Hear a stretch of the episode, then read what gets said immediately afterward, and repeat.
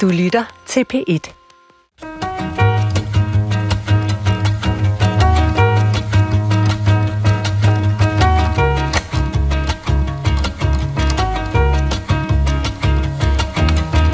Jeg er sexet, jeg er charmerende, jeg har stiv pik, jeg kan improvisere, jeg er alt det, man drømmer om at være, når man går ind i tv. Året to tusind og enogtyve havde storme i et glas vand og storme, som ruskede i verdenshavene, og vi benytter nytårsaftens dag til at se tilbage på begivenheder, som vi fremover vil huske, rødme over, blive forlegner over og skifte emne meget hurtigt. Rigtig, rigtig mange radiolyttere har som deres største ønske for år to tusind og enogtyve haft håbet om, at vi her i år ville høre den funklende, nye, landsdækkende snakke, sludder og taleradio. Radio i Skuldborg begynder at sende sine programmer i guldhøjde med lytterne. Og det er ikke sket helt endnu, men radiolytterne har kunnet sikre sig et ret enestående indblik i tilblivelsesprocessen bag radiostationen i podcasten Undskyld, vi roder. Og her i Klog på Sprog er vi nu meget beæret over at have selskab af Radios to super erfarne multitaskende bagmænd. Velkommen først til dig, Claus Bundgaard. Har det været et begivenhedsrigt år i Skuldborg? Ja, øh, tak. Først og fremmest er det Adrian. Adrian. Jeg plejer at sige, jeg plejer at, sige at jeg hedder Adrian med Adrian. A som i abe, og Drian som i Brian. Og Drian ja. som i Brian. Ja, præcis. Øh, men, men, men ja, begivenhedsrigt år. Ja, men det var sgu mere om, hvordan, om det var engelsk og så videre. Jamen, men, noget af det er engelsk, ja. Men det er også kompliceret. Ja, ja, ja. Ja. Men øh, øh, jo, det har fandme været begivenhedsrigt, det må fandme nok sige. Og øh, jeg, jeg ved ikke, om du fik sagt, at jeg var direktøren.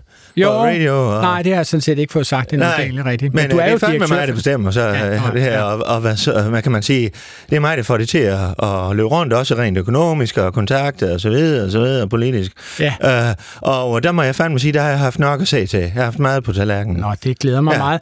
Med os har vi også Radios programdirektør, eller programchef. Jeg ved knap nok, Allan Sindberg, hvad kalder du dig? Programchef eller programdirektør? Ja, det kan være, at jeg skulle tage med min direktør om at skifte til. Det kan da være lige programdirektør, men... Ja, det er du ikke, Allan, sådan som det er lige nu i hvert fald. Det er programchef, men jeg er programchef. Ja, og, og, og, og vært. Jeg bliver også ja. morgenvært for vores signaturprogram, Morgensutterne ja. på Radio. Og så er der jo mange af lytterne, som kender dig som uh, smørstemmen fra Herning. Det må vi nok sige. Ja, ja det er det fandme. Ja, han er vores slagskib. Ja, ja. Ja, så han er simpelthen jeres A A plus plus plus navn på, på radio, kan man sige. Ja, i hvert fald ja, en form for galionsfigur, jo. Ja, og vi, man kan man sige, i løbet af det sidste år har vi jo været i kontakt med flere ja. på din...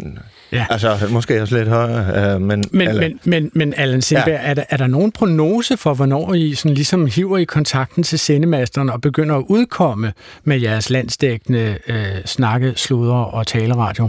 Ja, det gør vi lige om lidt. Men altså, man lige kan jo lidt. sige, okay. vi er jo sådan set også... Øh, vi er sådan set en radio, der går i luften, inden vi går i luften. Forstår du på den måde? Vi har jo fået en app, hvor du faktisk kan gå ind og høre øh, forskellige former for her, øh, hvad her det, øh, programmer. Så jeres bølgebryder er faktisk først og fremmest en app, og senere går I ud på, bliver det så på D A B eller på landsdækkende F M-radio? F M.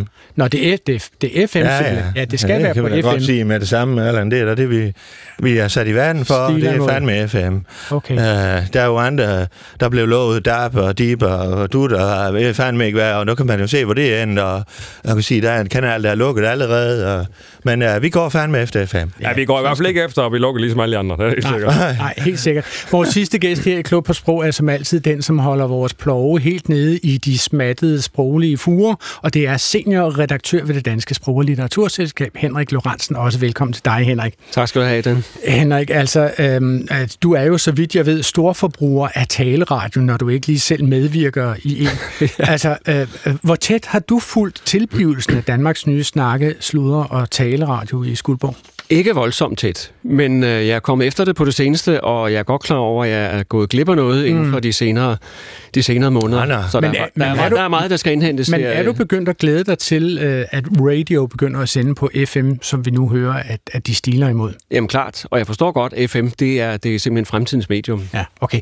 Du har stillet ja. ind på Klog på Sprog, det sted på P et, hvor vi ser verden gennem de sproglige hænkestensbriller, og mit navn er stadigvæk Adrian, med A som i abe og Drian som i Brian Hughes. Og nu er det jo kun nytårsaftens morgen øh, eller formiddag en gang, så jeg vil lige fordele disse oh, her glas ja. her til oh, jer. Ja, ja. Og er, er der nogen af jer, som vil påtage jer og, og åbne den flaske champagne, som vi har brugt lidt af licensmidlerne? Nej, det tror jeg, det er Allan. Ja, ja, det er nok et job for mig, dog. Ja. Det er et job for alle, ja. Det er ikke, er ikke sørg for, gang, der er jo en del ja. teknik omkring, og så sørg for, at det ikke sådan sprøjter ud over alle knapperne. Men, ja. det, men du er jo vant til det fra de mange forskellige radiostudier. Han får tilpoppet noget i Stjernen. Det gør han? Ja, okay. Stjerne, multi- og kultur. Ah, det er flot. Det er ja, det var ikke, flot, ikke Allan Sindberg. Nej, men det gik rigtig godt. Ja. Jamen altså, værsgo at skænke op. Ja, ja. Altså, så, mens du lige skænker op, Allan, så vil jeg sige, det er jo en fast tradition her i Klog på Sprog, at vi en gang om året får nogle af Danmarks mest markante mediepersonligheder til at kommentere året, der er gået. Altså, ja, ja. Tidligere har vi haft besøg af Mette Østergaard fra Berlingske, og Martin Krasning fra Weekendavisen, og Mark Niel Gertsen fra Jyllandsposten, og Troels Møhlenberg fra øh, Fyns Stiftstidende, som han var chefredaktør for på det tidspunkt. Så det er jo Aha. altså en meget, meget stor fornøjelse for os at have den her dynamiske duo bag radio. Ja tak, Allan. Øh, øh, at I har sagt ja til at medvirke. Ja, ja, ja. Altså, øh, lad mig starte med dig, øh, Claus Bundgaard. Øh, ja. har, har du lagt mærke til, at sex og krænkelser har fyldt umådelig meget i mediebilledet i det år, der ja, er gået? Ja, det vil jeg fandme sige, jeg har... Øh, øh, og der vil jeg sige, at vi har lavet en fuldstændig turnaround. Det tøj, har I. Øh, ja. Ja. Var der øh, behov for radio. det, altså i, på, på radio? Ja, men, altså, var I sådan jeg, lidt på vej i ja. forkerte retning? Jamen, jeg vil jo fandme godt sige, at nu kan jeg jo høre, og det har jeg hørt også rundt omkring, at der er nogen, der åbenbart har følt sig krænket, og det vil jeg fandme gerne beklage, at de har følt, sig, følt det. Præcis. Ja. Så ja. Det, det var det første, jeg var ude at sige. Ja. Det, fordi vi er i guldhøjde med vores, både med vores lyttere. Så du og, melder klart ud? Ja, melder klart ud. Det kommer fandme ikke til at ske. Må jeg lige supplementere der? Ja. ja. Øh, Det, det, jeg har gjort i hvert fald, det er, at jeg har benyttet mig en del af altså, proaktivisering, kan man sige. Og simpelthen selv Aha. været derude øh, og ringe til øh, kvinder, jeg har arbejdet sammen med. Ja, og så, no, så lige okay. sådan være, være på forkant og se, hvad så? Så du har simpelthen været ude og spartle de gipsplader, kan man sige. Altså simpelthen få, få, få, få lagt låg på. Nå, men altså, det er jo svært som uh, mand. Øh, det er svært i, i for en flot mand, som der er. Ja, ja, bevares. Det, det, det, det, ja, det undgår ikke nogens opmærksomhed, at det er en meget flot mand. Ja, ja, jo, jo, ja, ja. Men altså... Ordanisk, kan man nærmest sige. Jeg har lige ringet til de forskellige, jeg har arbejdet sammen med, og sagt, er der noget halløj her? Følger du på nogen måde? Var der så det? Nej, stort set ikke, fordi at, øh, Nå, jeg s- synes da også, at der har været... Øh, Nå, jamen, altså for fanden... Du har jo både ringe til øh, øh, nogle af de kvindelige værter, og vores speaker, Cecilie Bæk, øh, ringede du til, der var ingenting. Nej, hun var fuldstændig... Hun sagde faktisk, det ja. var overhovedet ja. ikke et problem. Hun sagde i hvert fald, det var sgu egen frivillig, alt muligt. Ja. Nå, okay, så, så der var ikke nogen problemer. Nå, ja. Men altså, der var jo især her i år, der er gået en, en tre timer lang dokumentar om den sexistiske kultur på T V to, som vi talte meget om hele, ja. fordi den simpelthen altså blev kastet frem og tilbage mellem ja. forskellige tv-stationer. T V to ønskede mærkeligt nok ikke... Noget svineri. Ja, det er det måske. Altså, der var jo... Altså, i dokumentaren blev der ikke navngivet nogen øh, ledere eller mediechefer fra T V to, men faktisk gik øh, ja. kommunikationsrådgiveren Anna Thysen ud efterfølgende og sagde i aftenshowet, at det var den daværende nyhedschef Michael Dyrby, som havde forklaret hende, at hun ingen fremtid havde på T V to. Det bliver aldrig til noget her på T V to. Så siger jeg, hvorfor ikke? Så siger han, fordi du er for gammel, fordi du er for rapkæftet, og fordi jeg ikke vil knæppe dig. Og jeg kan huske, jeg tænker, jamen han har jo ret. Så kunne han faktisk bestemme det, tænkte jeg. Ja, altså som, som mus-samtale betragtet, så synes jeg jo egentlig, at, at, at, at den her samtale, der åbenbart har fundet sted mellem Michael Dyrby og Anna Thysen, har mange gode takter. Altså Claus Bundgaard, ja, altså, ja. Har, har du ikke samtidig trukket dine medarbejdere til side en gang imellem og, og spurgt dem, altså, øh, hvor, oh, hvor, oh. hvor ser du dig ja, om fem år? Ja, ja, lige præcis. Ja. Og det foregår fandme ikke. Det er jo ikke altid formelt, og det er jo også uformelt og så videre. Og, øh, og så er det jo altså, nogle det behøver gange... ikke at foregå på arbejdspladsen, det kan Nej, også foregå ja, hjemme. Ja, hjemme... Øh, en rød, Nå, ja, nu ved jeg, hvad du har hentet. Nej, det ved jeg ikke noget. Altså, men, men hun men, er jo interessant. Hun er jo ikke ansat, for fanden. Hvem øh, taler vi om nu? Øh, ja. Jamen, hvis det var Inge, du snakkede om, Inge Ravnkjær fra ja. dy, øh, Givskud Dyrepark. Dyrepark. Men har der været noget med hende? Nej, nej, men hun havde... Jeg havde en myose om i nakken. Og, den, og vi havde et aftenmøde, og vi havde fået lidt... Jeg havde øh, været over grænsen, så havde han lidt vin. Tilfældigvis kom jeg ned, så jeg havde lidt vin, og så videre. Du havde været nede ved Flegård, eller ja, Flegård. Ja. Og så spørger jeg, kan du lige trykke mig her? Mm. Og nu vil jeg fandme gerne lige have, du lige... Ja. Øh, og der tror jeg, hun har taget det som... at hun ikke kunne sige fra, og Nå. det går hun så, kan man sige, men øh, øh, der havde vi fandme lige en snak, og jeg siger, øh, jeg beklager fandme, at du har haft den oplevelse, at du, at du havde det sådan i hvert fald. Ja, ja. Jeg havde det ikke sådan, øh, men det var en anden tid, øh, og jeg var måske et, et røvhul, men jeg var fa- jeg er fandme et dygtig røvhul, mm. kan man sige. Ja, men det er jo faktisk også det, Michael Dyrby i virkeligheden har sagt, ikke? Nå, altså, det kan godt være, at jeg var et røvhul, men jeg var et dygtigt røvhul. Nå, altså, ja. er, er det også en måde, du kunne forestille dig at, at, at, at arbejde på, Allan Sindberg? Altså, At, at, at du ved godt, at samtidig går du øh, til kanten og måske også over kanten, men så længe du gør det med din store faglighed i behold, så er der ikke noget at komme efter. Ja, det, øh, ja, det kan du sådan set godt sige. Altså, det er lidt svært for mig at sætte mig ind i det der med at bede kvinder om noget, fordi at det kommer lidt let til mig, kan man sige. Ja, okay. Altså, når man sådan er det jo bare, det, det kan man jo ikke, øh, ja, det kan man jo ikke ligesom øh, gøre for. Nej, okay. Men altså lige i et konkret tilfælde, som, øh, som øh, hvad her det, Claus han taler om, der bliver vi enige om at ringe til Inge sammen. Og så lige for... Øh, så, så, så, så, så den ged er barberet? Ja, fuldstændig. Så ja, okay. Gik det hele igennem, og, ja. og Allan, han var bisiddet. Men, og... men, men Henrik Lorentzen, altså, det virkede som om, at Anna Thysen synes, at den her bemærkning var, hvad skal man sige, øhm, jeg vil nærmest sige, hun, at hun opfatter den som upassende, eller sådan noget af den stil, ikke? Men, men, men, men ja, var... det, det synes jeg også nok, det er. Nå, det ja. mener du? Okay, men, men var det i virkeligheden ikke meget, et meget godt råd, altså Michael Dyrby? Altså ved den her samtale må vi forstå at fundet sted, altså Anna Thysen sagde dagen efter til sin kollega. Fra Anna, Anna Thysen, ja, ja, vi vil ja, ikke... Ja, ja. Michael Dyrby genkender den ikke selv. Men nej, men sådan er det med mange af de her historier, nej. der er ikke helt samme opfattelse. Men i virkeligheden så siger han jo til hende, altså Anna, du skal bare lige vide, jeg ser simpelthen ikke nogen fremtid for dig ja. i den her medieorganisation. Og, og det er vel det, et godt råd? Ja, det kan man sige, men man behøver ikke udtrykke det på den her måde og inddrage Nå. hendes seksualitet. Men det kan jo være, at der det... har været en pause, hvor, han, hvor hun ikke lige har...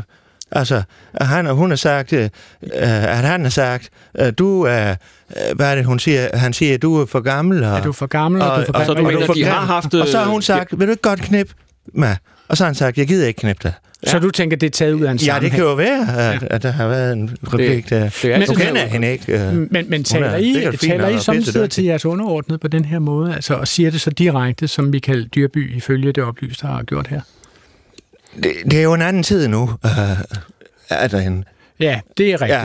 Det her er sket. Hvis du spørger mig i dag, aldrig nogensinde, aldrig. Okay. Ikke i dag. Men, men, men, men Claus Bundgaard, altså du er jo både leder af Kulturhuset Stjernen i Skuldborg, samtidig med, at du også er direktør i, ja. i radio. Ja. Altså, altså, hvad gør du for at gå foran i det her arbejde med at skabe en kultur, som er, som er et slags safe space, renset ja. for sexistiske øh, under- ja. og overtoner? Uh, um, ja, må jeg tage den? Ja, den tager jeg. Ja.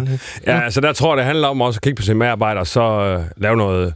Udelegering. Altså ligesom sige, prøv at høre, så må du skulle lige stå for det her, ikke også? Altså hvis du har et problem, vi har en ung øh, medarbejder her, Malie, øh, hun har en masse holdninger og alt muligt, og det må jeg så sige, okay, så, så, så står du ligesom for den, så kan du fortælle, hvordan vi, øh, vi skal gebære os ud så, i... Så det er Malie, ja. som sørger for, at der er et safe space? Ja, hun er fandme... Hende skal man fandme ikke løbe over. Nå, man skal, man skal jo... Man skal jo altid være enige om præmisseringen. Ja, okay. Og så længe man er det, så kan man sgu godt tage sig ud af det. Og så vil jeg sige, jeg har jo fandme også gjort noget, når du siger det her, så med øh, til ansættelsessamtaler, det siger jeg, bliver der noget problem med dig og MeToo og så videre, både til mænd og kvinder, øh, så siger de, nej. Ja, så har på forhånd sagt, nej, ja, det, det, det bliver ikke bliver noget problem med så, dig så og MeToo. Så du lukker den, før den overhovedet åbner? Ja, fandme ja. Ja, okay, ja. Det lyder klogt. Ved I hvad, altså folketingspolitikeren Nasser Carter blev i løbet af året beskyldt for en lang række, øh, for at have krænket en lang række kvinder, og har opført sig meget krænkende i forskellige former for seksuelle sammenhænge, som ja, ja. var mere eller mindre frivillige. Og stand-up-komikeren Brian Mørk blandede sig i den her debat med et tweet, som lød sådan her, jeg ja. citerer, Carter-affæren viser os, at unge piger ikke altid siger nej, når de møder creeps. De sidder bare og tager imod og lader idioten tro, at det er okay at være klam. Kan vi træne vores døtre til at være klare i spyttet? Der er rov- rovdyr derude, og det hjælper faktisk ikke og spille død. Henrik Lorentzen, hvordan vurderer du Brian Mørks kommunikation i denne her sammenhæng? Altså forstår vi, om han er på ofrenes eller på krænkernes side? Øh, han, han opfordrer i hvert fald til, at, øh, at de potentielle ofre selv siger fra. Og, ja. og, øh, der er rovdyr derude, ja, og de skal, hjælper ikke at spille man, man skal forberede dem på det. Det er det, der er hans budskab. Og øh, det har jeg en vis sympati for. Jeg ved godt, at det ikke har været det mest populære synspunkt, at, at man skulle forberede kvinder, unge piger på, at det, at det er farligt derude. Men øh, fra min egen verden ved jeg da, at jeg har sagt til øh, mine, mine døtres øh, venner, veninder for eksempel, for tilbage, at øh, der er nogle drenge og mænd derude, der ikke forstår det der, hvis ja. du har sådan en, sådan en top på. Hmm. Og det kan I måske godt genkende fra Skuldborg. Det må man fandme sige. Jo, jo. jo, jo. Så hvad, hvad, siger, hvad tænker eksempel, I om Brian Mørks udmelding her? Kunne han have formuleret sig? Han kom jo ind i det, der hedder en shitstorm. Altså, kunne han have formuleret sig mere hensigtsmæssigt, tror jeg? Brian? Ja. Nej, det tror Brian jeg Mørk, ikke, han ja. Jeg tror ikke specifikt, han kan. Nej, okay. Øh, øh, nej, jeg tror men. også, det er ligesom toppen, øh, hvad han kan formulere. Men altså, øh, men nej, altså, øh, det ved jeg sgu ikke. Altså, det, men som, som, som du siger, Henrik, pointen er der god nok. Altså, ja. øh, I skal men, lige, vi ser jo til Amalie, som er vores øh, unge ansat, det er også, øh, hun bor jo oppe på den anden side af, der hvor der bor mange, som eller hvad, så, øh, ja, særlige øh, mennesker, eller... udsatte. Ja. Uh, udsat okay. område i hvert fald. Ja. Ja, ja. Ser vi, jamen, hvis ja, du, du tager sådan bare en taxa. Udsat. Ja, ja, du tager en taxa, når den er over ti, tager en taxa. Okay. Ja, man men men, men, men Allan Sindberg, altså, du ja. er jo, som vi enhver kan se her i studiet, en, en, en over meget øh, flot mand. Jo, jo. Øh, og, og, og, og, og udover din, øh, dit gode udseende, så har du jo hele din status som radiostjerne bag dig. Ja, ja, ja. Altså lige fra du blev kendt som smørstemme fra Herning, eller hvor det var. Er det, er ja, Ikast, ja, ja. Okay, nå, okay. Men, men er det svært for dig sådan, at holde pigerne på måtten, altså holde dem fra dig? Ja, det er det sådan set. Men altså, det er jo, det er jo ikke noget, jeg sådan grundlæggende har, har noget imod, kan man sige. Mm. Øh, men, øh, men ja, det kan da godt være. Altså, jeg hører jo til den øh, øh, flok, som siger, at det er jo ikke noget problem, at man har øh, altså, erotisme på arbejdspladsen, hvis, hvis mm. alle ligesom er, er ok med det. Altså, så, så, så kan det jo sagtens gå. Det skal jo ikke gå ud ens arbejde, det er klart. Det er jo fair nok. Altså, nu er der jo faktisk videnskabelige undersøgelser, som har dokumenteret, at mænd tænker på sex i gennemsnit ni gange i timen. Og så tænker jeg, så må der være ja. mænd, som tænker betydeligt øh, færre gange, end jeg gør. Altså, genkender I de resultater fra jeres egen verden? Ja.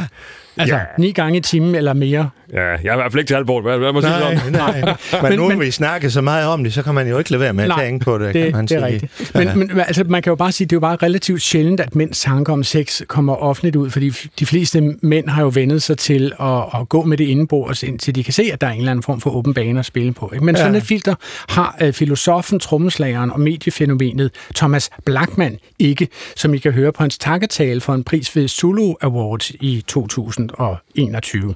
Det det lille lorteland. Hvad er det, vi kan? Tessa, jeg står i telefonbogen, kom og knald mig, min øh, elskede.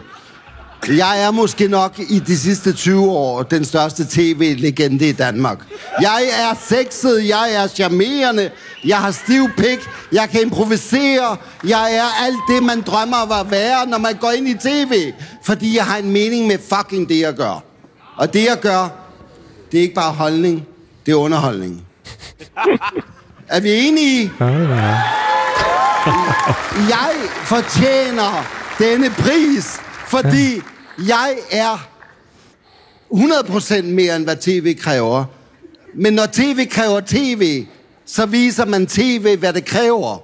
Og det er hundrede procent mere, end det lort kræver. Ja, der, der er jo oh, mange ja. mænd, som, ja, som ser Thomas Blachman som en slags rollemodel. En, en mand, som opfører sig som det, som man jo øh, samtidig kalder trailblazer. Altså en, der går foran i de virkelig svære diskussioner. Jamen, var det ham? Øh, ja, det var Thomas Blachman. Var det ikke Andreas Bo? Nej, nej, det var simpelthen Thomas Blachman. Altså, han snakker da ikke helt som sig selv, det her. Øh, jo. Han, han, jo, var, han, var, han var stangstiv, ikke? Nå, det mener ah, du. Eller hvad? Okay. Nå, ja. Kan man høre det som sprogmand, Henrik Lorentzen? Er der, er der simpelthen en kode? Der er klart, der er klart kriterier. Nå. Jeg har jo hørt ham en del i X-Factor, da jeg, da jeg så det tidligere. Jeg gør det ikke så meget mere, og jeg synes, han havde lige lagt et ekstra på. Nå, okay. Ja, hvor det så indkom fra. Altså, men nu ved jeg jo fra ja. jeres podcast, uh, Undskyld, vi roder, at de arbejder på at få diverse A-navne ja. på, som værter i, ja, ja. og medvirkende i radio. Altså, er Thomas Blachman et af de navne, som I har på jeres whiteboard, når I kigger på, hvilke stjerneskud, som skal springe ud fra Skuldborg? Altså, jeg er jo personligt meget stor fan, og hvis han får styr på sit alkoholmisbrug, så, så er han da fuldstændig velkommen hos os, hvad jeg øh, altså,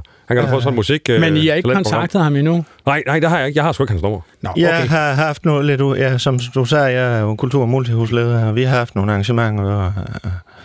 Okay. Thomas, han var... Ja, men altså, lad, lad, lad os skåle for, at, ja, skål. At, at det går bedre ja, i det nye ja. år, end det har gjort i det gamle. Lad mig lige skål. Klinke. Ja, skål. Skål. Skål over, Anna. Skål, skål der, ja, Henrik. Skål, skål derovre. Ja. Mm. Ja, det er jo ikke... Det er jo ikke um, andet end kremang, man kan heller ikke få. Nå, det er ikke ja, alt, ja. Man kan få for tre komma otte milliarder om året. Ja. Men altså, øh, jeg kunne godt tænke mig at tale med jer om... Øhm, de der forskellige store diskussioner, vi har haft i, i året, der er gået, men Adnan, om, om hvordan vi... Ja. Undskyld. Hvornår kommer Henrik hen, og sådan rigtig skal sige noget? Jamen, det, det skal han sådan set hele tiden. Det er også, at Henrik har en åben bane at spille på. Er det, fordi du gerne vil stille, Henrik? Nej, jo, men... Det var, fordi han sagde lige før, jamen, at, han lød lidt fuld, eller han... ja, ja, jamen, det var noget? Bare en analyse. Det var en rent sproglig analyse, okay. Thomas Blachman. Ja, et skud fra hoften. Nej, nej, nej. Okay. Altså, men, men jeg kunne godt tænke mig, fordi I jo simpelthen udvikler, samtidig med, at de skal åbne radio, så udvikler I jo nye programmer hele tiden. Ja, det gør vi. Og, og, og det, som jeg gerne vil høre fra jer, det er, en af de diskussioner, vi har haft i året, der er gået, det er, hvordan vi griber det, den der vanskelige genre an, som er det store, forkromede kunstnerportrætinterview. Altså, øh, Allan Sindberg som programchef, som ah, du jo ah, er, ikke? Ah, jo, det, måske. Øh, det er måske det mest dig, jeg skal spørge om det. Altså, ja. Er kunstnerportrættet en genre, som I gerne vil arbejde med og give jeres særlige radio-bidrag til? Øh, øh, kunstnerportrættet? Ja, altså du ved, hvor man tager en kunstner, og så går man i dybden med en kunstner. Gitte Nørby, eller? For eksempel Gitte Nørby. Ja, det okay, kunne på den måde, ja. ja. ja. Jeg, tror, en, kunst... jeg tror, man maler og sådan noget. Men ja, okay. Det kunne det også være. Der er jo okay, mange ja. Spændende malere også, måske. Ja. Men måske ikke så mange malere, ja. Som taler. Ja. Men, men, det, det er så... ja. Men nu nævner ja, ja. Du Gitte Nørby, og, og lad os tage hende. Ja. Altså T V to ja. Havde jo i sommer deres helt egen måde at, at interviewe Gitte Nørby på. Altså, de valgte at lade deres krigskorrespondent Simijan interviewe den hæderkronede og fem gange Bodil-prisbelønnede danske skuespillerinde Gitte Nørby. Hun var i øvrigt også kommandør af Dannebrogsordenen, og det gjorde de så på to klapstole foran Det Kongelige Teater på Kongens Nytorv i København i det, som lyder som en, en rundkørsel, og også er det. Skræmmer det dig? Nej, hvad skal du svare igen ja. På sådan et spørgsmål? Altså, nu må du altså holde op. Ja. Kan du ikke godt vende dig til, når du interviewer folk, at spørg dig selv indvendigt. Hvad er det? Hvordan har jeg det egentlig? Hvad er det egentlig, jeg gerne vil vide? Altså helt seriøst og stille. Og tænk dig ja. Om. Altså lad være med alle de der idiotiske spørgsmål. Er du bange for døden? Det, hvad skal jeg svare på? Jamen skat, ja. Hvad skal jeg svare? Ja, nu giv mig et livsråd, som jeg kan tage med mig. Ja, videre. Jeg kan sige dig, tænk dig om. Ja. Ved du hvad? Det er jeg rigtig glad for. Det er det eneste, ja. Jeg kan blive op. Ja, men ved du hvad? Det er, det er et godt råd, og det er jeg rigtig glad for. Det har været... Altså Henrik Lorentzen, kan, kan man indkredse, hvad det er, der sprogligt sker mellem disse to samtalepartnere øh, på klapstolen øh, på Kongens Nytorv i København? Der sker i hvert fald det, at Gitte Nørby meget hurtigt øh, stiller sig an som den livsvise... Øh, ældre dame, som hun er, og kan give masser af råd videre til et ungt menneske, som ikke ved noget om, hvordan man interviewer. Mm. Og, og det... Ja, jeg har ikke set eller hørt det her før, men jeg har, jeg har hørt om det. Hvilket indtryk gør det på dig, når du skal Nå, høre det synes, her det, Klog på Sprog for første? Jeg synes, det er unødigt arrogant. Altså, altså fra uh, Gitte Nørby? Ja, det synes jeg, det er. Jeg synes, okay. fandme, du har ret i, Henrik. Ja. Nå, du er enig med mig? Ja, med ja men uh, fordi uh, det, det er da fair nok at stille, stille dybe spørgsmål, synes jeg, til en, uh, til en ældre dame, som har været mm. her i lang tid, mm. har, har tolket alle mulige roller på, på scenen, på ja. Film og så videre. Og, og det mener du også, at det er på uh, to klapstole i en rundkørsel midt i København? Ja, okay, altså... Det var det... hendes alle, der valgte det. Var det det? Adrian. Ja, det ved jeg ikke. Om jo, det var fandme. Nå, det, okay. Okay. Det, er jo i hvert fald... det skulle være foran Det Kongelige Teater, ja. Og derfor blev det klapstole. Nå ja, klapstolene ved jeg ikke. Okay. Men hun minder jo, jeg havde jo en mormor, øh, og i de første mange år, øh, da hun blev dement, der var vi fandme irriteret på hende, og mm. hvad fanden ville hun sige? Det var jo pandelapperne, der begyndte at, for, at dæmpe sig lidt. Ja. Og så fandt vi ud af, om hun var senil. Ja, ja. Men, men Allan Sindberg, nu, nu kan jeg jo ligesom fornemme, at, at ligesom det skete i resten af Danmark, hele Danmark delte sig jo i Team Gitta og mm. Team Simijan, mm. øh, og nu kan jeg forløbig høre, se, at der er to på Team øh, Simi her. Mm. Hvilket team er du? Holder du med Gitta, eller holder du med Simijan i den her? Nej, jeg er sgu nok mere på Gitta. Ja, den er på, på hvad for noget? Ja, fordi at... Øh, nej, men okay, nu skal jeg nok prøve at gøre det kort, men nu må jeg lige prøve at sortere alle sammen. Prøv at høre her. Når du laver en form for program, interview, whatever, så sætter du dig ned, så skriver du med store fæbogstaver, præmissering, hvad er det, jeg gerne vil her? Du skal selvfølgelig have en fed titel, det er sådan noget andet. Men du skriver præmisering, så laver du simpelthen dernede af et øh, segmenteringsagtigt øh, rundown, hvor du siger, okay, jeg skal forbi det og det og det. Og så sørger du for, og det er det vigtigste af alt, nu hører I bare godt efter, at skabe synergering. Ja.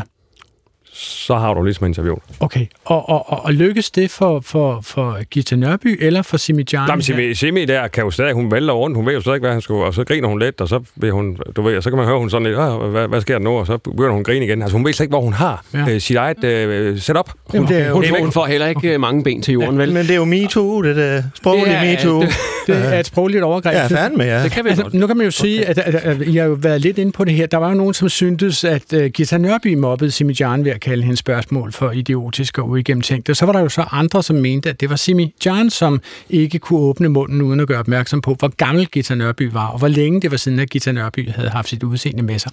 Men en anden, som også blev beskyldt for mobning, var den danske mestersvømmer Janette Ottesen, som skrev det følgende om sin svømmekollega Lotte Friis. Og det læser jeg op nu. Lotte bliver i mange år mobbet. Og jeg er med til det. Det kan være noget med, at hun har en stor numse, at hun ikke vejer det, hun skal, at hun er tyk, måden hun svømmer på, tøjet hun går i, eller svømmebrillerne hun svømmer med. Lotte får specielt designet sine svømmebriller, som virkelig ser sjove ud og er decideret grimme. Lotte siger aldrig stop. Hun er et klassisk mobbeoffer, for hun gør det ikke nemt for sig selv. Hun lader bare stå til, og efterhånden bliver hun en, som man automatisk griner af. Lotte er en speciel type. Hun er en fedtmule, som mange gange kommer til at lave ufrivilligt sjove ting. Altså typen, der skvatter, hver gang hun træder ind i en svømmehal. Bambi på glatis, som der bliver sagt af hende. Om hende. Altså Henrik Lorentzen, er, er det her skrevet af en, som, som fortryder, at hun har mobbet? Nej, det synes jeg ikke, man kan sige. Det kan godt lige i første omgang se ud som om, at hun vil lægge kortene på bordet og sige, jeg har været mobber, og nu fortæller jeg, hvordan. Men hun fortsætter, hun fortsætter mobningen, så vidt jeg lige kan vurdere. Og, og, og træder, det, det, det er sådan, og, dit sprogører hører og, det. Og, og, og træder rundt i det, ja. Så, mm. så jeg synes ikke, det er en god måde at... Ja, og, og, Al- Allan og Claus, hvad, hvad tænker I om det? Er det her ja. mobning, eller, eller får, får Janette Ottesen lagt afstand til de hæslige mobbe-sessions, som hun åbenbart selv er kommet til at deltage i som yngre? Jamen, er der, er der også lidt øh, kom- komplimentisme jo, i det? det er der. Ja. der, er altså, mener, hun, øh, hun bliver også beskrevet som en sjov pige, jo. Ja, ret ja. sjov pige. Og fedt måle, det er. Han er fedt måle, det er sjov. Det er fandme også lidt, hvordan man tager det, ikke? Ej, det nu griner de også sammen, tror jeg, en gang. Altså, nogle gange må man også lige sige, nå, ja, det kan sgu godt være, så fjollet ud af, så vi er.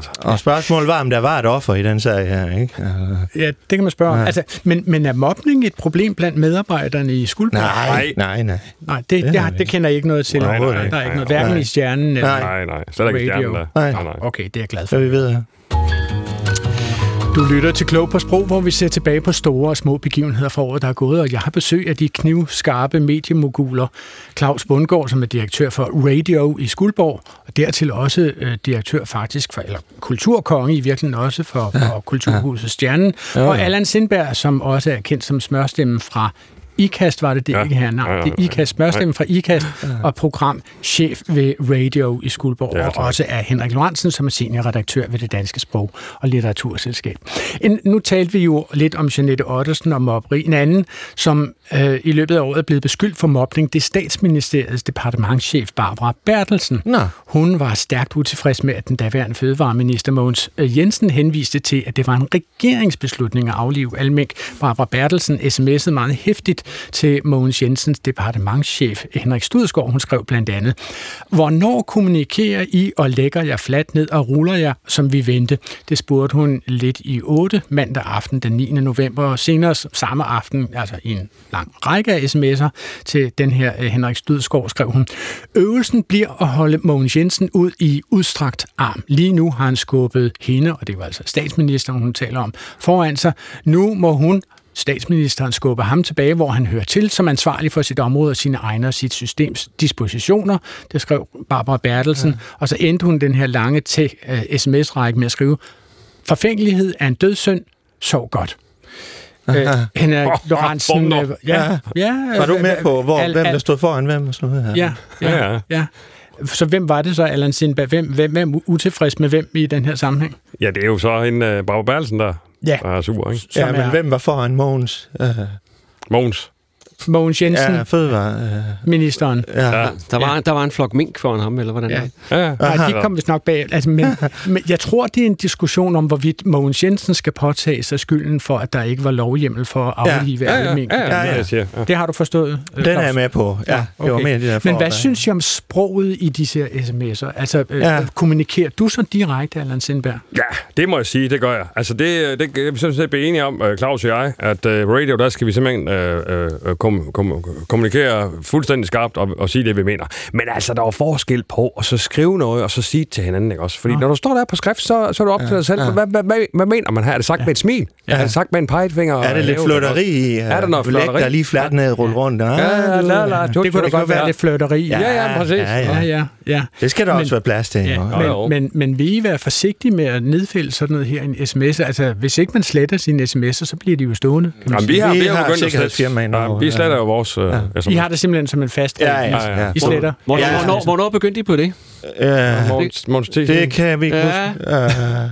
To måneder. Nej, det har været omkring. Det har jo været meget tumult. Ja, det har det. Og der ja, kan man sige, så på et tidspunkt, så kommer P M seks, som er vores sikkerhedsfirma, ja. og siger, øh, jeg har sgu og også... Og så rådgiver de jer til at... Ja, de siger, det er personligt. Her, de fandme også. De gør det på den her måde. Og så bliver vi rådet til, for vi ved jo ikke noget. Ja. Det. Mm. Og så tager vi jo den rådgivning. Ja, ofte vi har Skype-samtaler inde på det sorte internet. Nå, okay, det sørger I for at holde ja, fandme, lidt, ja. lidt længere nede i øh, Ja, ja, så vi ved ikke med russer og hvem fanden ellers kan være. Ja, ja. Altså, Mette Frederiksen sagde senere ved et pressemøde, at det hele gik så hurtigt og hektisk for sig under håndteringen af coronakrisen, at hun slet ikke ville udelukke, at der havde været det, som hun omtalte som en frisk tone i nogle af udvekslingerne mellem de hårdt arbejdende medarbejdere, og hun foreslog os alle sammen som overlevelsesstrategi med det. Lev med det, sagde hun så. Ja, fandme ja. Ja, hvad, det er det, du er glad for. Det er guldhøjde. Ja, det, det, det, det, det, det, det er sådan, det er. Vi går direkte til folket, eller til folket. Ja. Øh. Men altså, vi er jo meget gennemsigtige, og vi, går, vi viser jo alt frem, og vi har da også haft en økonomikrise øh, hos radio. Det har altså, der vil, der, der okay. vil også være helt gennemskueligt. Ja. Ja. Henrik? Ja, jeg vil sige, hvis der er noget, man skal leve med, øh, så er det, at der er, netop som vi var inde på før, der er forskel på at, at sige ting til hinanden og have en uformel omgangstone, når man taler om, hvordan dette eller hen skal løses og behandles. Ikke? Og det, der sker nu, det er, at vi får den her tone blotlagt fuldstændig fra nogle mennesker, som vi tror øh, er, er bedre end os selv, ikke? Til, at, til at styre det her land. Nej, de er fandme bare i guldhøjde. Jamen, de er lige præcis i guldhøjde, og det er ja. det, vi opdager. Okay, så, så nu ved vi i hvert fald, at de er i guldhøjde. Vi har... Og nu spørgsmål fra lytterne. Fordi øh, vi har nemlig et lytterspørgsmål, som lægger sig lidt op af den her Mette Frederiksen-udtalelse, øh, Lev med det, og det er moren Inge Nejgaard, øh, som sammen med sin datter Dagmar på tolv år, har skrevet til os fra Hjortshøj i det nordlige Aarhus med ja. på e-mailadressen ja, klog på sprog snabel-a d r punktum d k. Min datter på tolv år og jeg har en tilbagevendende diskussion typisk over aftensmaden, hvor vi ikke er enige om, hvorvidt man rækker fuck øh, til nogen, eller om man giver fuckfingeren til nogen.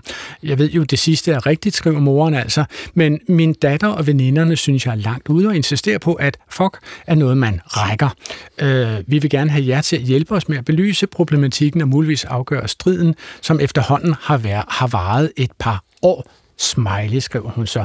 Og det skriver altså Inge Nejgaard og Dagmar på tolv år med en efterfølgende venlig hilsen. Hvordan skal vi arbejde ordet fuck ind i det danske sprog, Henrik Lorentzen? Altså, rækker vi det? Det eller behøver vi ikke vi gøre, det? Det er gjort for længst. Nå, men, men, men det store spørgsmål er jo, ja. om vi rækker det, eller om vi giver det på en ja, finger. om vi giver det, ja.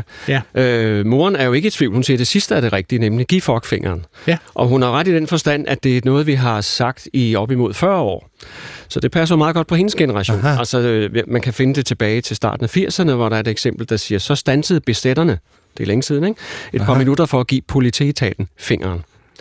Men, og, så at give fingeren er simpelthen en fast fingeren eller give fuckfingeren, ikke?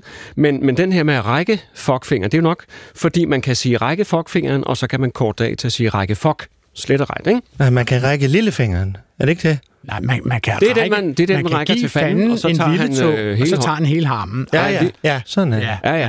Og men det, man det er rækker da ikke, hvem rækker en finger? Man kan give en hånd til Afrika. Nej, det vil jeg da også sige. Jeg har altid givet en finger. Det har jeg gjort lige siden jeg var rækker. Så tager Afrika fandme også hele... Men, men, ja. men er, der, er der nogen i Skuldborg, som rækker fingeren?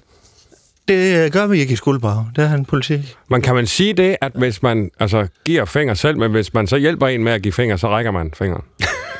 Det er så måske det, man gør. Ja, ja. Måske. Jeg rækker dig en finger her. Ja, ja, ja. Ja. Ja. Der er jo andre udtryk som række tunge og sådan noget, og, og måske uh, spiller de også ind, når, når det er fingeren, det handler om. Men jeg tror, der er en generationsforskel, og den bliver jo så også afspejlet i, i familien hjemme med middagsbordet. Ja. Ikke? Ja. Og jeg vil sige, ja, ja, altså, Henrik Lorentzen, jeg er ikke sikker på, at Inge Nejgaard og Dagmar har fået svar på deres spørgsmål. Altså, hvem har ret? Jamen, som, al, som ofte så siger vi jo, at, at det er noget, der kan ændre sig med tiden, så det er den ældre generation, tror jeg, eller den mellemgenerationen siger, øh, giv fingeren, og de unge, øh, yngste siger række fuck, og de ældste, de bruger slet ikke udtrykket, de siger noget andet. Okay. De siger rynke på næsen. Men det er da meget mere høfligt at række en finger, på en eller anden måde. Jo. Det kan man sige, men, men, men måske ikke den finger. Nej, nej, nej, I Stjernen, der er der ikke nogen, der rækker give finger, eller noget øh, har jeg bestemt. Så det, øh, det er jo okay. Simpelthen sat dig på, at der, der, for det bliver, som du vil have det. Ja, ja. Okay, fair nok. Det er en direktør, der taler. Mens vi er her, så synes jeg, vi skal tage det næste spørgsmål, som er ret enkelt, eller det er faktisk det er det i virkeligheden ikke, for det er nemlig hele to spørgsmål på en gang. Det er Kamma fra Kirke Hyllinge, som ikke er forfærdelig gammel, som spørger, hvorfor hedder en hestepære egentlig en hestepære, og hvorfor hedder en kokasse en kokasse? Og hun tilføjer en smiley, og hun kan finde ud af at sætte en rigtig smiley, som ikke bare er punktum, punktum, komma, streg. Ja, det er fint. Det er også et meget godt spørgsmål jo, fordi øh, hvorfor hedder den hestepære? Det er nok fordi de der klumper, som afføringen er i, de har lighed med pærer, eller måske også med æbler, i hvert fald sådan nogle frugter, i den størrelsesorden. På tysk kan de finde på at sige Pferdeapfel, altså en, en hest, et hesteæble. Et hesteæble ligefrem? Ja, det er tysk. Ja, det er meget godt. Det lyder mere delikat på en eller anden måde. Ja, det gør det, ja. Men der er ikke så meget delikat ved hestepærer, og slet ikke ved kokasser. Og sagen er den, at det ikke er kasser, altså som en boks i fast form. Det er et andet ord, kasse. Et ord, der er gået ud af sproget, som betød en dynge, en hob af noget værdiløst eller noget urenligt. Aha. Og på den måde er det så, og så senere er det blandet sammen med det andet ord, kasse, som vi kender. Nå. Fordi Nå. der er ikke noget særlig kasseformet ved en, en kokage, som det også kan hedde. Hvad så, når landsholdet råber store kasser? Ja, det, det er nogle andre nogen. Ja, men, men de er næsten lige så flydende som kokasser i virkeligheden. Ja, I det kan de være. Ja. Kan de være det. Jeg ved ikke, ja. om de stadigvæk siger det. Det kom lidt i modvind. Ja, jeg tror ja. ikke, de siger det længere. Ah, må ikke. Okay, uden, jeg tror, uden for citat. Vi lader den ligge der. Allan Sindberg, jeg kan se, at du allerede har tømt, og det har Claus Bundgaard også tømt jeres champagneglas. Jeg synes absolut, ja. I skal fylde. Ja, tak. Jamen, jeg fylde. Jeg det. det må I endelig ja, ja. gøre. Ja. Øhm, ja, hvad siger du? Det er en cremant champagne, champagne, det her, eller hvad siger du? Ja, man kan ikke få alt for, som sagt, tre komma otte milliarder. Så den, den er bare stille og rolig cremant. Men, men øhm, jeg kunne godt tænke mig at tale mere om sommerens europamesterskab i fodbold, som yes. kom til at betyde en hel del for mange danskere. Altså, var, var I oppe på den høje landsholds eufori? Ah, ja, ja, ja, ja, ja, ja, ja. ja, ja. Så det, det, noget, det skulpede også over i Skuldborg. Ja, ja, ja. Og storskærm. Det havde I storskærm. Og udenfor... Ja, ja. Okay. Der, hvor vi bygger ja. parkeringsplads nu, men... Uh, ja, ja, ja, ja. Så der har været gang i den. Ja. Altså, en af de mange opture, som vi oplevede, det var pressemødet, hvor målmanden Kasper Schmeichel giver en britisk journalist tørt på, når journalisten spørger, om ikke det snart var på tide, at pokalen for det europæiske fodboldsmesterskab skulle, som han sagde det, komme hjem til Storbritannien. Det blev besvaret sådan her. What would it mean to you guys to stop it coming home tomorrow night? Has it ever been home? Uh, I don't know, have you ever won it? nineteen sixty-six it was home. Well, was that not the World Cup? Yeah, exactly, but I'm saying that, but the, the whole thing about a national tournament finally coming home, finally the actual success this country craves.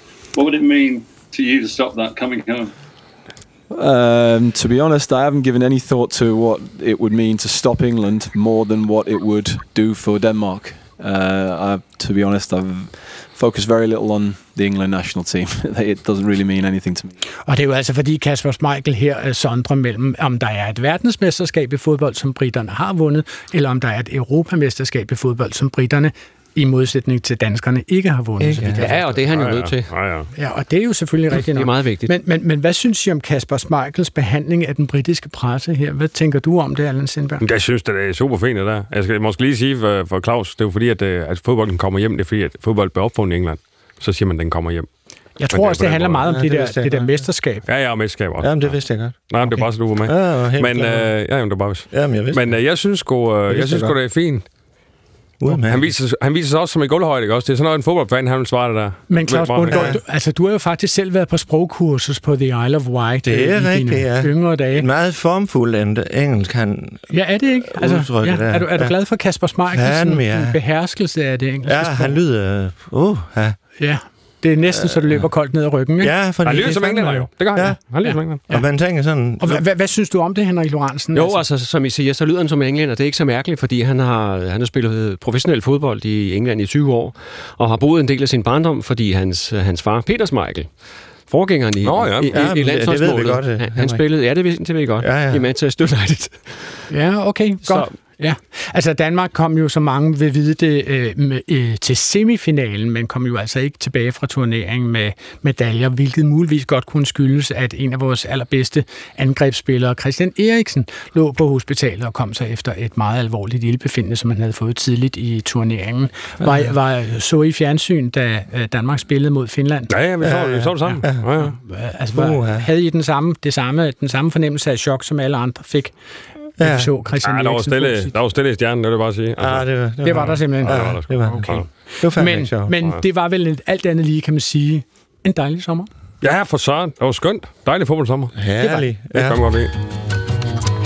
Her den sidste tredjedel af programmet vil jeg gerne tage en runde mere om landspolitik. Og øh, en af de helt enestående historiske begivenheder, som vi vil huske to tusind og enogtyve for, var, øh, at der for kun anden gang i hundrede år blev iværksat det, som hedder en rigsretssag. Lad os bare høre, fulgte I med i rigsretssagen, eller synes I, det var noget, de lavede over i København? Ja, fulgt med, fulgt med. Hvad hedder den? Pige? Støjberg. Ja. Ja. Tørklæde sig herinde. Ja, det var det. Nej, ikke helt. Det var ja, lidt tørklæde. Der var tørklæde indover ja, en gang imellem. Men de har mange... Hvad hedder det? Ja. Det har de nemlig. Altså, ikke der... alle. Ja, ikke alle, men... Øh... Nogen no. har. Nogen ja, har. Ja, ja. Altså, øh, sagen fandme... han... Eller, der, der ved jeg sgu ikke. Det kan ja. man jo gøre op med. Men Inger, hun er ellers fra jeres område, er hun ikke? Sådan cirka omkring. Hvem siger du? Øh, Inger Støjberg. Jo, jo. Hun er vel ikke så forfærdelig langt fra Skuldborg. Jo, vi konkurrerer jo lidt med nogle af de... områder, hvor hun kom fra. Ja, ja. Altså, den her sag blev jo rejst mod den tidligere udlænding- og integrationsminister, som hun var på det tidspunkt, Inger Støjberg. Og hun, øh, altså, sagen handlede om, hvorvidt hun havde administreret ulovligt, og hun blev faktisk dømt skyldig af femogtyve ud af seksogtyve dommere, og hun fik tres dages ubetinget fængsel øh, for sin, det de kaldte, og øh, lagde meget vægt på, at det var en forsætlig overskridelse af loven. Mm-hmm. Og til det har hun svaret mange ting, og noget af det, hun har svaret, kan I høre her. Det er i min optik en ministers forpligtelse at afsøge, hvor grænserne går, når det er nødvendigt. Og en minister skal gå nøjagtigt så langt, som man overhovedet kan inden for lovens rammer, for at omsætte vælgernes tillid og mandat til handling. Det betyder også, at det er en dårlig minister, der lægger sig ned og ruller rundt, første gang han eller hun møder en embedsmand, høj eller lav, der siger, at der måske ligger en sten på vejen. Henrik Lorentzen, mange vil jo vælge at bøje sig for, hvad en domstol afgør er ret og rimeligt i et handlingsforløb. Hvad mm. siger det om Inger Støjberg, at hun efter den her dom fastholder, at det er domstolen med de femogtyve ud af seksogtyve dommere, som faktisk tager fejl? Ja, hun er jo fuldstændig overbevist om, hun har ret, og øh, som hun siger, man skal ikke lægge sig ned, fordi der kommer en, en embedsmand og, og siger et eller andet om, at noget ikke er lovligt. Ja. Hun, så, hun, så hun, citerer er, jo hun bevidst, er parat til at gå langt. Ja, hun citerer langt. jo bevidst Barbara Bertelsen her, når hun siger, lægger sig ned og ruller rundt. Det er jo et udtryk, ja. som vi har fra... Har ja. hun skrevet til hende, Barbara? Ja. At... Nej, det har hun ikke, altså, men hun ah, har, det står hun har fulgt i, med i aviserne. En af de slettede sms'er måske. Ja, hun har fulgt med i aviserne, ah, at, ah, at Barbara ah, Bertelsens ah, sms ah, er, er fremme. Altså, hvornår ligger jeg ned og ruller rundt, som vi aftaler? Ah, ja. Hun er ikke dum. Det, nej, det er hun bestemt. Og der, så skal man jo sige, om det, som vi lige har spillet her i radioen, ah, det er jo altså noget, som Inger Støjberg siger med det, der hedder velberåd hu.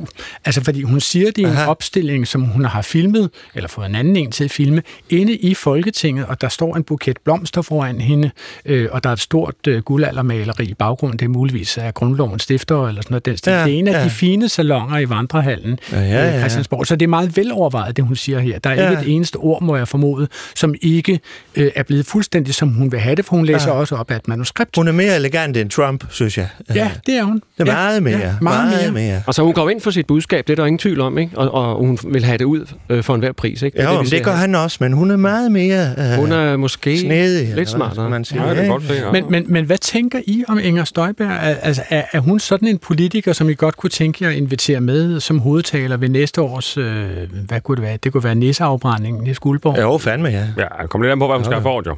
Men ja, nu er det jo meget selv med økonomien til næste afbrænding. Ja, okay. Ja, ja. Men, men, men, er, er meget arrangør. Men tror jeg, der er mange i Skuldborg, som, som beundrer Inger Støjberg for hendes øh, principfasthed, altså at hun holder fast, selvom hele lovgivningen... Helt sikkert, helt sikkert.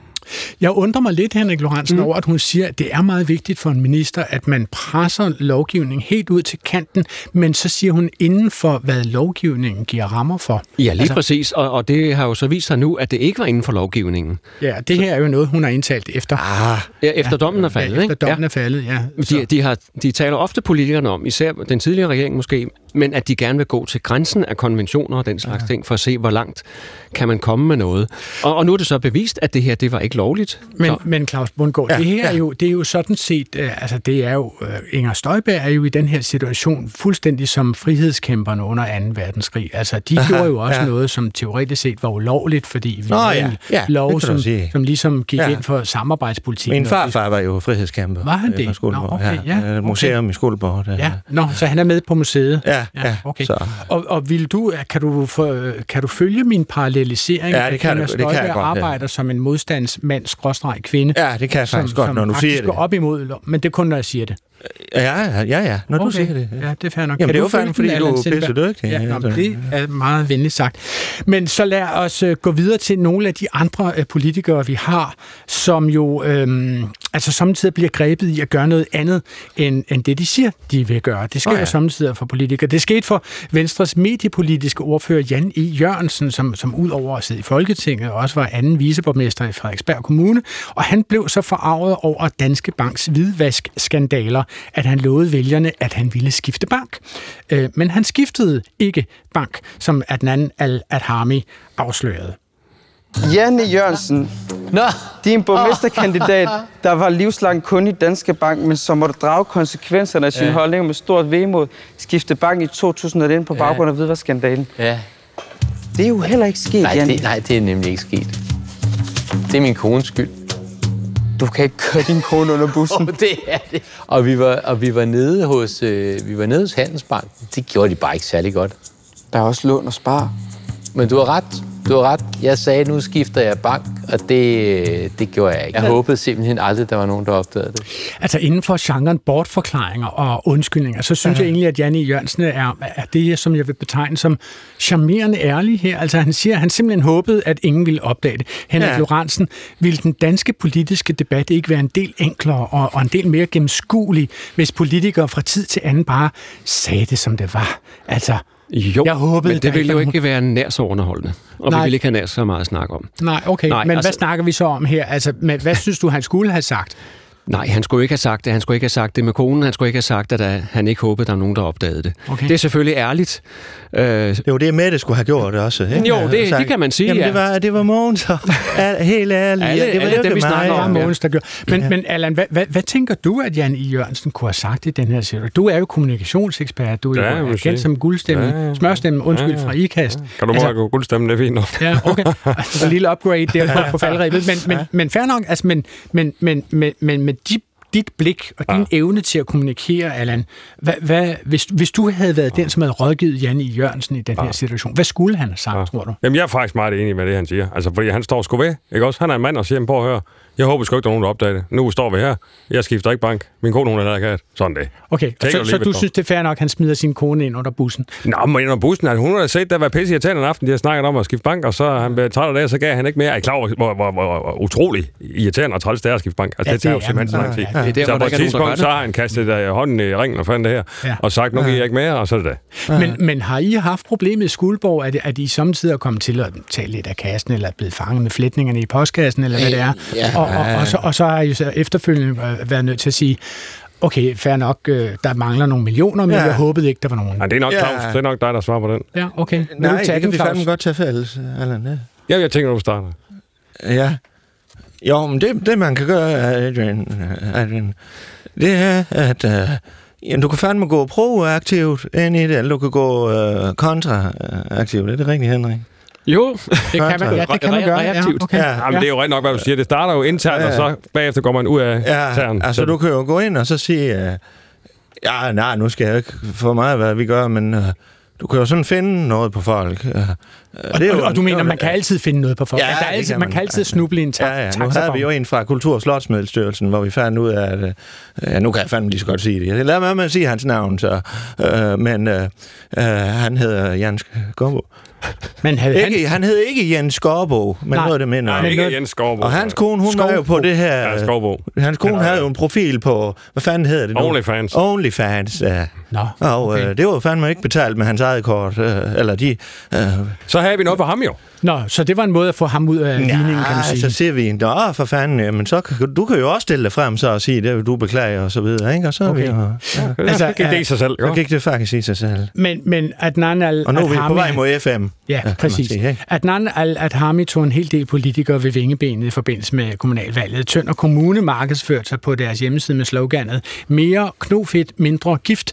Men alligevel så kom det frem, at Tønder Kommune har fordoblet deres forbrug af sprøjtemidler på fire år. Og det er jo altså kun på de allermest bøvlede steder. Jeg har jo læst et interview, hvor du øh, siger, at I bruger sprøjtemiddel med pesticider der, hvor det er for bøvlet. Og prøv Henrik, det kan jeg faktisk rigtig, rigtig godt forstå. Men, men prøv at forklare mig, hvad er det for nogle bøvlede steder, der er? Altså det er jo for eksempel øh, flisegang, øh, parkeringspladser og den slags ting. Ja, altså det var jo Adnan Al-Adhami, som snakkede med Tønders borgmester Henrik Fransen her. Er, er det ikke lidt urimeligt, at vi altid forlanger af politikere, at de skal gøre det, de siger?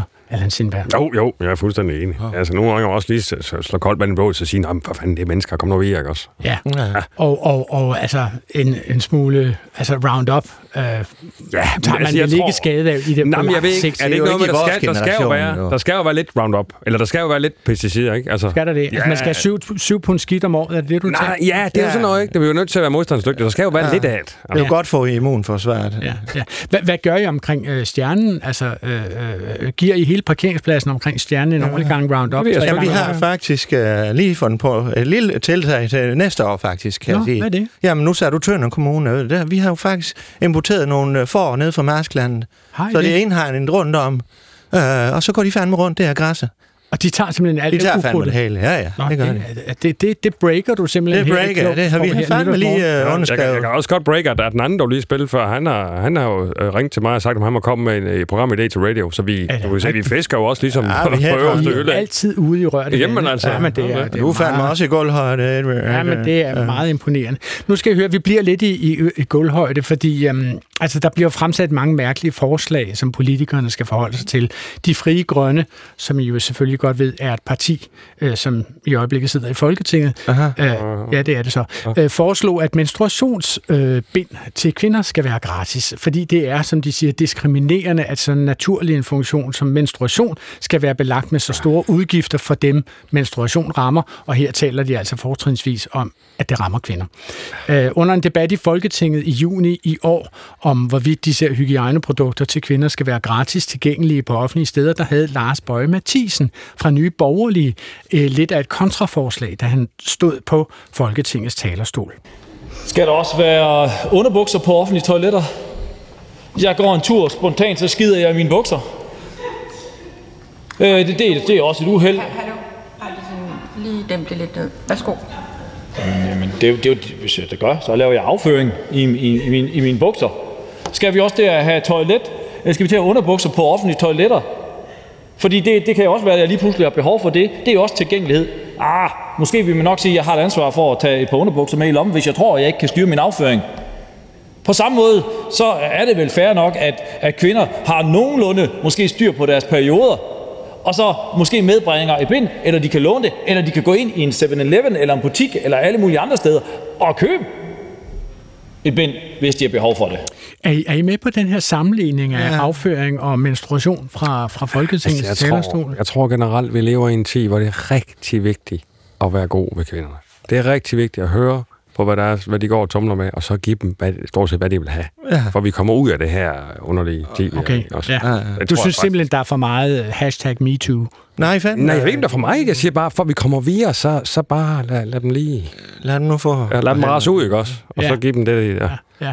Øh, synes jeg, han gør det, Lars ja, Mathiesen, her fra talerstolen? Lars Boje Mathiesen? Nej, nej, det gør han jo ikke. Han er jo sådan rimelig... Øh, ja, men nu ved jeg... Hvad siger du, han hedder? Lars Boje? Ja, Undskyld, Lars Boje Mathiesen. Ja. Fordi, Henrik, jeg vil bare lige sige, jeg tror fandme, han har handlet med en, en, konge, en bykonge fra, fra Skuldborg, der hedder Jan Frederiksen. Har han det? Ja, de har haft Nå. et fyrværkerifirma. Øh, Nå, okay. Nå, det var ikke noget. Det var noget grænsehandel og så videre. Ja. Nå, det er jo ret fantastisk. Mener jeg. Hvad vil du sige, Henrik? Nej, jeg vil supplere med, at det er sikkert helt rigtigt, som I siger, at øh, vi skal gøre noget godt for kvinderne, og ja. jeg kan supplere med på vores øh, arbejdsplads. Der findes faktisk menstruationsbind og den slags ting stillet frem gratis. Øh, I alle størrelser til alle de kvinder? Ah, det har jeg jo så ikke været inde og undersøge i detaljer, fordi ja. det ikke er så relevant for mig, men jeg synes, at det er et fint tiltag. Det synes ja. jeg er sådan. Jeg kan, jeg jeg kan se, ikke have noget imod det. I det nye år, der, ja. der, i det nye år, der er det fandme også øh, det er det ben i stjernen. Ja. Skal ikke sige det, men, men når I holder generalforsamlinger ja, i den forening af interessenter, som står bag radio, ja. øh, er det så sådan et sprog, som I bruger, Claus Bundgaard? Nej, det, det er det fandme ikke. Sammen med kvinderne og... Nej, vi har en... Øh, Frivorial øh, tone, hedder det ikke det? Okay, jo, det gør det faktisk. Og øh, det er fandme både kvinder og mænd. Der er også kvinder, der kan sige, jamen, nu, i, i aften skal jeg fandme have noget pikkemand. Nå, så, det, det er der, det er der ja, folk, som så siger, nej, nej, nu må du lige... Det er, er det ikke rigtigt, Allan? Jo, okay. okay. Jamen, ved I hvad, vi forlader politikken her. For nu vil jeg simpelthen her på falderebet bare høre, altså hvad skal der ske i Skuldborg øh, det nye års tid, altså bliver to tusind og toogtyve året, hvor radio omsider kommer ind på F M og bemægtiger sig øh, radiobølgerne i guldhøjde? Ja, det korte svar, det er jo ja. Ja, ja godt. Det gør Nå, det. Det er jeg glad for. Og så udvikler vi vores app, vores app øh, som man kan få på øh, iPhone og Android ja. er på vej. Øh, og, ja, og indtil der kan sige, man gå ind på... Ja, det er vigtigt at se, den app, der, der, der er det hele tilgængeligt. Ja. Ja. Henrik, har du nogle sprogtips til, til radiokanalen, når de bliver flyvende på F M? Oh, ja. Hvad skal de koncentrere sig om, Henrik Lorentzen? Jeg tror, de skal fortsætte i samme stil. Jeg ja. synes, det går rigtig godt. Du tror, de er på en bølge allerede? En radiobølge? Ja, og, og det med gulvhøjde, det fungerer aldeles glimrende. Gør Jamen, det, det tror jeg også. Bliv ja, ja. Bliv endelig ved med det. Ja, det er godt, dog. Ja. Altså, nu er vi simpelthen ja. ved vejs ende i den her nytårsudgave af Klog på Sprog. Vi har jo altså valgt at se tilbage på store og små begivenheder fra ja, året, der er gået med hjælp af nogle af de skarpeste knive, vi har i den danske medieskuffe, og det er jo altså henholdsvis Claus Bundgaard, direktør for Danmarks nye hygge, sluder, snakker og taleradio, Radio i Skuldborg, og af Allan Sindberg, ja, også kendt som smørstemmen fra Ikast, programdirektør, eller programchef er det jo, ja, på det radio, godt. Og af Henrik Lorentzen, seniorredaktør for Det Danske Sprog og Litteraturselskab. Udsendelsen er tilrettelagt af Anna Sonja Brun og Svala Sigfuser, som også stod for teknikken og præsenteret af mig, Adrian Hughes, og I kan nå os med kommentarer, debatter og spørgsmål per mail til klog på sprog snabel-a d r punktum d k. Det her program ligger som alle andre P et-programmer klar som podcast, hvor som helst og når som helst man føler for det. På genhør næste fredag op til middagsradioavisen. Og her til sidst synes jeg, du skal skænke ja. endnu mere op, ja, Allan, fordi du er allerede ja, lidt i bund. Så og så synes jeg, vi skal skåle og ønske hinanden rigtig godt nytår. Skål! Skål, Skål. Skål for Søren. Ja. Og tusind tak, fordi I vil komme.